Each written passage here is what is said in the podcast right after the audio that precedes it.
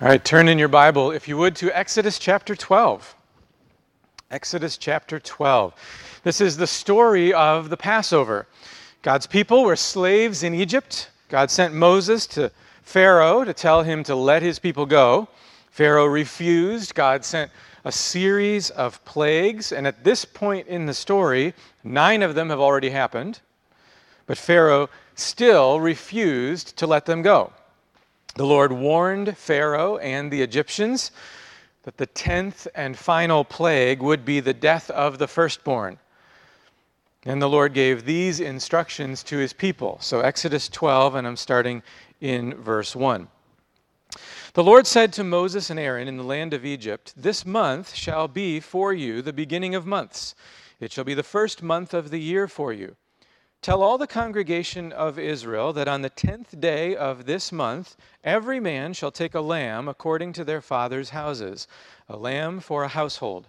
And if the household is too small for a lamb, then he and his nearest neighbor shall take according to the number of persons. According to what each can eat, you shall make your count for the lamb. Your lamb shall be without blemish, a male, a year old. You may take it from the sheep or from the goats and you shall keep it until the fourteenth day of this month, when the whole assembly of the congregation of Israel shall kill their lambs at twilight. So each household was to take an unblemished lamb and set it aside on the tenth day of the month, and then on the fourteenth day, they were all to kill their lambs at twilight. Okay, picking it up in verse 7. Then they shall take some of the blood and put it on the two doorposts and the lintel of the houses in which they eat it. They shall eat the flesh that night, roasted on the fire. With unleavened bread and bitter herbs they shall eat it. Do not eat any of it raw or boiled in water, but roasted, its head with its legs and its inner parts. And you shall let none of it remain until the morning. Anything that remains until the morning you shall burn. In this manner you shall eat it, with your belt fastened, your sandals on your feet, your staff in your hand, and you shall eat it in haste. It is the Lord's Passover. For I will pass through the land of Egypt that night, and I will strike all the firstborn in the land of Egypt, both man and beast. And on all the gods of Egypt I will execute judgments. I am the Lord. The blood shall be a sign for you on the houses where you are. And when I see the blood, I will pass over you and no plague will befall you to destroy you when I strike the land of Egypt. So God gives the Israelites instructions here about eating the meal. This is the Passover meal. It's commemorating the event. And God comes in judgment on Egypt, and the firstborn in every home is going to die as a representative of everyone else in the home. Because God's judgment is falling on the whole land. But when God comes to the houses where the blood has been applied on the doorposts and the lintel, he's going to pass over those homes. Because judgment has already fallen on the lamb. So the lamb has died in the place of the firstborn. So God says the blood is a sign. But notice it's a sign both for the people and for God. When he sees it, he'll pass over. Okay, picking it up in verse 14. This day shall be for you a memorial day, and you shall keep it as a feast to the Lord. Throughout your generations, as a statute forever, you shall keep it as a feast. Seven days you shall eat unleavened bread. On the first day you shall remove leaven out of your houses, for if anyone eats what's leavened from the first day until the seventh day, that person shall be cut off from Israel. On the first day you shall hold a holy assembly, and on the seventh day a holy assembly. No work shall be done on those days, but what everyone needs to eat, that alone may be prepared by you. And you shall observe the feast of unleavened bread, for on this very day I brought your hosts out of the land of Egypt. Therefore you shall observe this day throughout your generations as a statute forever. In the first month, from the fourteenth day of the month at evening, you shall eat unleavened bread until the twenty first day of the month at evening. For seven days no leaven is to be found in your houses. If anyone eats what is leavened, that person will be cut off from the congregation of Israel, whether he's a sojourner or a native of the land. You shall eat nothing leavened. In all your dwelling places you shall eat unleavened bread. So God tells the Israelites that each year, this day is to be a memorial, a feast to the Lord. And as we went through Leviticus, we talked about the Feast of Unleavened Bread, and here we see the instructions for that feast leading up to the Passover. But the Passover itself is called a memorial, and it's a feast to the Lord. All right, let's finish this section then, verse 21 down to 28. Then Moses called all the elders of Israel and said to them, Go and select lambs for yourselves according to your clans, and kill the Passover lamb. Take a bunch of hyssop and dip it in the blood that is in the basin, and touch the lintel and the two doorposts with the blood that is in the basin. None of you shall go out of the door of his house until the morning, for the Lord will pass through to strike the Egyptians. And when he sees the blood on the lintel and on the two doorposts, the Lord will pass over the door and will not allow the destroyer to enter your houses to strike you. You shall observe this rite as a statute for you and for your sons forever. And when you come to the land that the Lord will give you, as he has promised, you shall keep this service. And when your children say to you, What do you mean by this service? You shall say, It is the sacrifice of the Lord's Passover. For he passed over the houses of the people of Israel in Egypt when he struck the Egyptians, but spared our houses. And the people bowed their heads and worshipped. Then the people of Israel went and did so as the Lord had commanded Moses and Aaron, so they did. so Moses passes on these instructions to all the elders of Israel, the heads of the households. And this is supposed to become an annual rite that they keep, even once they're settled in the land that God's going to give them. And it's supposed to be a teaching moment. When the children say, What do you mean by this service? In other words, why are we doing this? The fathers are to tell them about the Passover event. And even hundreds of years later, the answer that they're supposed to give is He struck the Egyptians but spared our houses. A thousand years after this event, as the children ask the question and the fathers give the answer, it's their story. Our houses. And if we were to continue reading the rest of the chapter, we would see that the whole event unfolds just as God had said. Let me give you just a couple of observations, first of all, about God as we think about this particular event. And the first one has to do with God's wrath. In this story, we see the reality of God's wrath. Pharaoh and the Egyptians have enslaved the Israelites. Pharaoh has refused to obey the Lord. So God's wrath rightly rests on Pharaoh and the land of Egypt. Sin is serious. And that wrath is still a reality today. It's not just something that happened in Bible times, it's, it's not just in the Old Testament, it's part of the unchanging character of God. God's wrath is the expression of his holiness, it's his righteous anger against sin.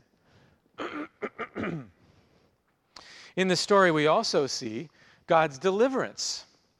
God rescues his people. He provides a way of escape for them. Whenever God's judgment falls, there's also his mercy. Even at the final judgment, when those who have rejected God are condemned to hell for their disobedience, there will also be God's people who are delivered by his mercy and his grace to live in his presence. As you read scripture, always remember that Jesus is central to the story. Sometimes there are direct prophecies about Jesus, sometimes there are signs and symbols that point to him.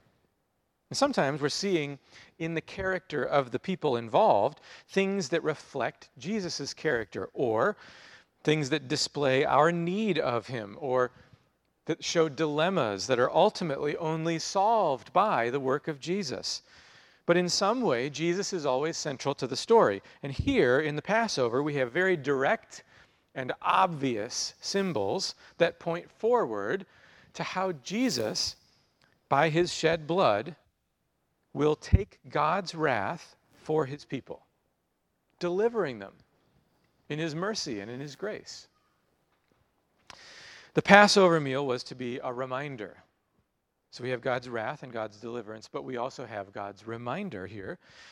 It's a memorial. We need to recognize that it was to remind the Israelites of this great act of deliverance. When your children ask, tell them the story. Do this each year. Reenact the Passover event by eating this meal together. But it was also a memorial for God. Exodus 12:14 calls it a memorial, but it's also it's directed to God. It's a feast to the Lord, and the Lord says, "When I see it, I will remember."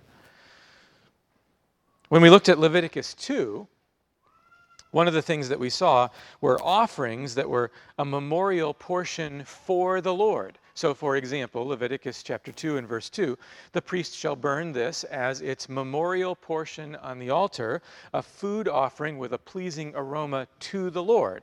And there's other verses that indicate the same thing. When the sacrifices were made, then, the blood was not just shed by the priests, it was also displayed. It was thrown on the altar because it's a memorial. And the idea actually becomes very clear, I think, if you look at Genesis chapter 9. So turn there with me, Genesis chapter 9. This is the story of Noah and the flood. Because of the wickedness of men on the earth, the Lord caused a great flood to cover the whole earth, killing everyone except Noah and his family, who were protected by God in the ark. Then, when it's all over, God made a covenant with Noah and promised that he would never again destroy the earth with a flood. So let's read Genesis 9, and I'm going to start in verse 8. Then God said to Noah and to his sons with him, Behold, I establish my covenant with you and your offspring after you, and with every living creature that is with you, the birds, the livestock, and every beast of the earth with you, as many as came out of the ark, it's for every beast of the earth. I establish my covenant with you that never again shall all flesh be cut off by the waters of the flood and never again shall there be a flood to destroy the earth. And God said, This is the sign of the covenant that I make between me and you and every living creature that is with you for all future generations. I have set my bow in the cloud, and it shall be a sign of the covenant between me and the earth. When I bring clouds over the earth, and the bow is seen in the clouds, I will remember my covenant that is between me and you and every living creature of all flesh. And the waters shall never again become a flood to destroy all flesh. When the bow is in the clouds, I will see it and remember the everlasting covenant between God and every living creature of all flesh that is on the earth. God said to Noah, This is the sign of the covenant that I have established between me and all flesh that is on the earth. So the rainbow is the sign of the covenant. And God says, when the bow is in the clouds, he will remember his covenant. Now, that doesn't mean that God has a bad memory and he needs a reminder. But he's describing what he's going to do in terms that we can understand as humans. He's saying, when I look at that rainbow, it will call to mind, so to speak, the promise that I have made, and I will act faithfully to the promise that I've given you. That's what it means that he says he'll remember. So, who does the memorial remind about the covenant? It reminds God. Now, it also reminds people. It's a teaching moment. But when the bow is in the clouds, I will see it, God says, and remember the everlasting covenant. And the rainbow is not just formed, it's displayed in the clouds just like the blood of the sacrifice is displayed by being thrown against the altar. And the Passover meal is a memorial. Just like the memorial offering was for the Lord, just like the rainbow, the sign of the covenant, is a reminder for the Lord, the Passover meal is a memorial meal. It's a reminder to the Lord of his promise to pass over when the judgment falls. And the blood of the Lamb is not just shed, it's displayed. It's on the doorposts and the lintel of the house. And for those who believed in God, who took him at his word, who had the lamb die in their place, who placed the blood on the doorpost and the lintel, The meal is a reminder to the Lord that his judgment would be taken by a substitute, the lamb. And the people would, in mercy, be spared. So the Passover meal was a sign or a symbol. It's a memorial of God's deliverance in Egypt. And we do the same thing today. We have signs and symbols that we use. You know, when you see the American flag, it's supposed to call certain things to mind. The colors have meaning, the stars have meaning. We just had July 4th. Why do we do fireworks? The rocket's red glare, the bombs bursting in air. It's supposed to call to mind the significance of what our country's founding is. But the Passover meal, like every other example of deliverance, points forward to Jesus. And so I want to take a look this morning at how Jesus fulfills this picture. At the last week of Jesus' ministry, before his death, he arrives in Jerusalem on, we call it Palm Sunday, but it's Lamb Selection Day. It's the 10th day of the month. And so here's the city of Jerusalem as it looked in Jesus' day, a reconstruction of it. And here on the eastern side was the Kidron Valley, and so Jesus would have ridden across the valley and into the city. You can see the temple area up here. The Temple Mount takes up almost a fourth of the city, it dominates everything in the picture there. But the same day that the Passover lambs were selected and set aside to be slaughtered, as Exodus 12 described, is the same day that Jesus comes. He arrives in the city of, Jer- of Jerusalem. And then on the 13th day, Wednesday, Jesus and his disciples gathered for the Last Supper. It's a Passover meal. Now, we don't know the details. For instance, why did Jesus and the disciples celebrate it on the 13th? Well, practically speaking, Jesus' death is going to come. And if he's going to celebrate it, he's going to have to do it a little bit early. Some suggest that maybe at this meal there was no lamb because Jesus, the Lamb of God, was present Others say, in order to accommodate the crowds, some people prepared and ate the meal a day early. You don't really know the details. But theologically, it's fitting that the meal is on Wednesday evening because Jesus was going to die on the afternoon of the 14th, the same time that the Passover lambs were being killed in preparation for the Passover meal on the evening of Thursday.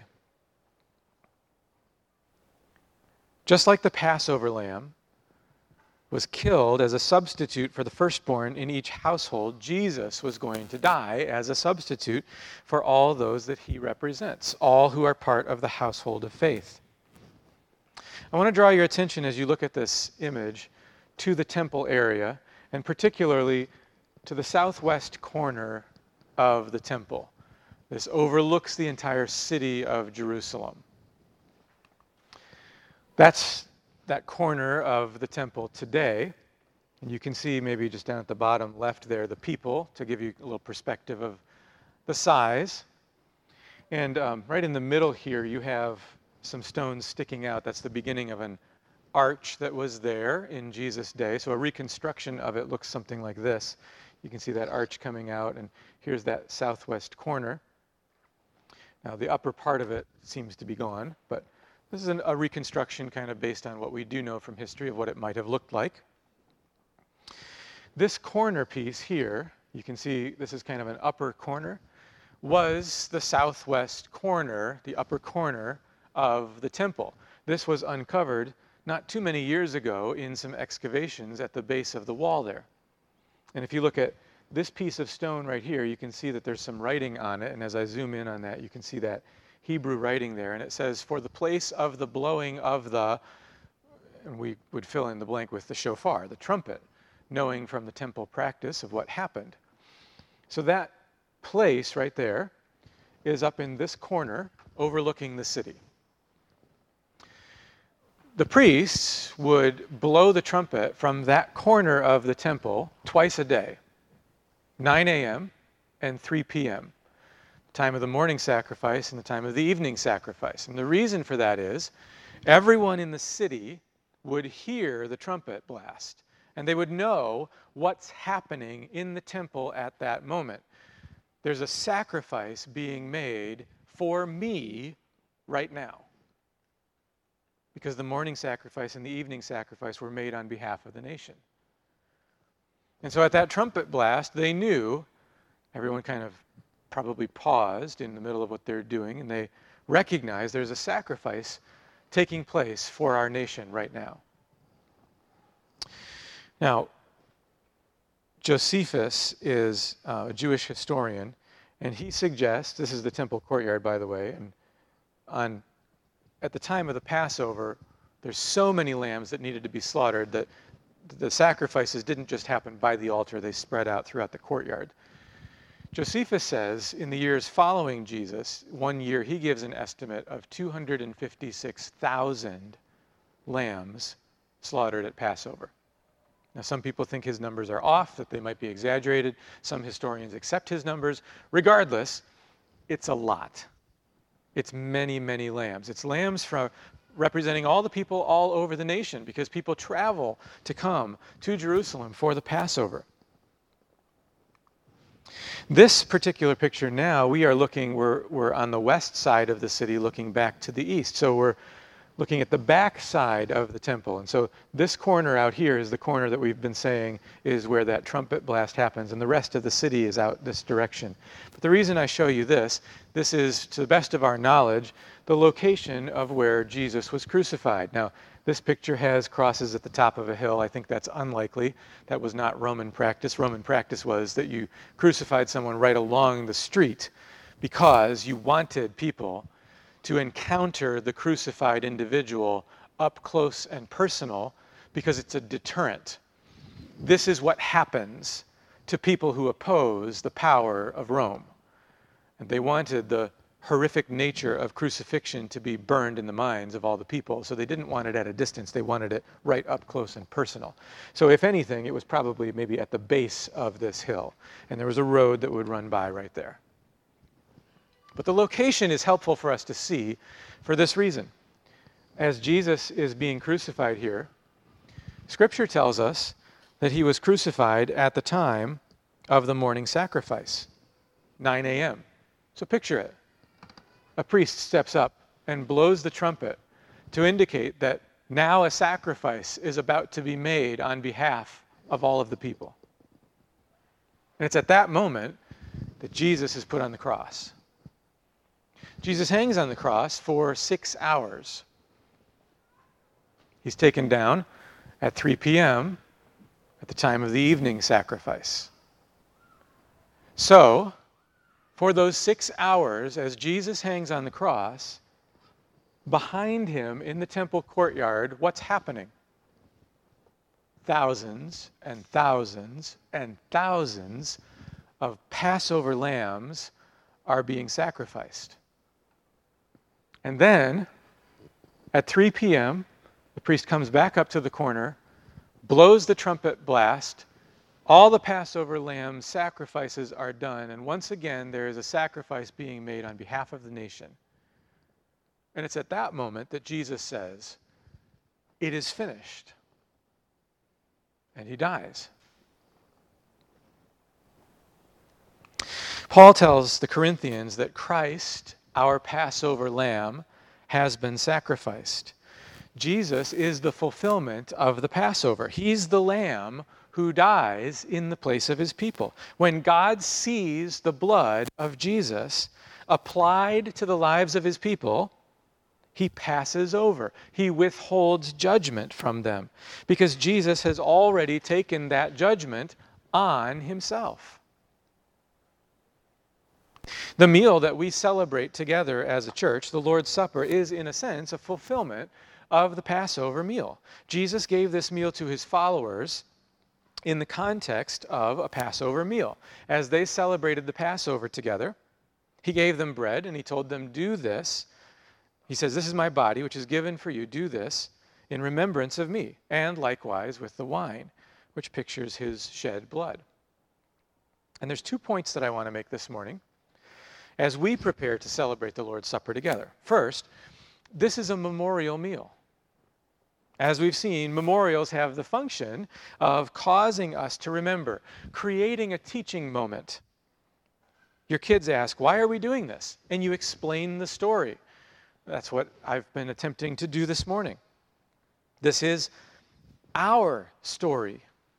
This is what God has done. And so this morning, we are taking time to remember, to look back at what God did at the Passover, and to remember what God did in Christ through his death for our sins. A memorial is also, though, directed toward God a memorial offering was given to God. The rainbow was a memorial to cause God to remember his covenant. And this meal that we celebrate is a memorial. It's a reminder to God of his covenant promises to us. Jesus has, by his blood, inaugurated, begun a new covenant. We, by faith, are part of that covenant. We, by faith, are represented by Jesus. We, by faith, no longer face God's judgment because Jesus, our Passover lamb, has taken that judgment for us. So, our eating the meal this morning is an appeal to God to remember his covenant promises. And second, Note that not only did the sacrifice have to be made by killing the animal, but the blood then had to be applied or displayed. When the sacrifices were made in the tab- tabernacle or the temple, the blood is then thrown on the altar. It's displayed. When the Passover lamb was sacrificed, the blood was displayed on each house. It was applied to those people. And this morning, as we come to take bread and wine, we are displaying the fact that the blood of Jesus has been applied to us. We take the action of eating the meal to display the fact that we believe, that we are actively trusting, not in the wine and bread, but in the blood of Jesus that it represents. The blood of Jesus, our Passover lamb, has been shed for us. Would you pray with me? Lord, as we remember this story of the Passover, and we think about the fact that Israelites many, many years later said, This is our story, we too can join in this morning and say, This is our story. What Christ has done in his sacrifice of himself on our behalf is our story.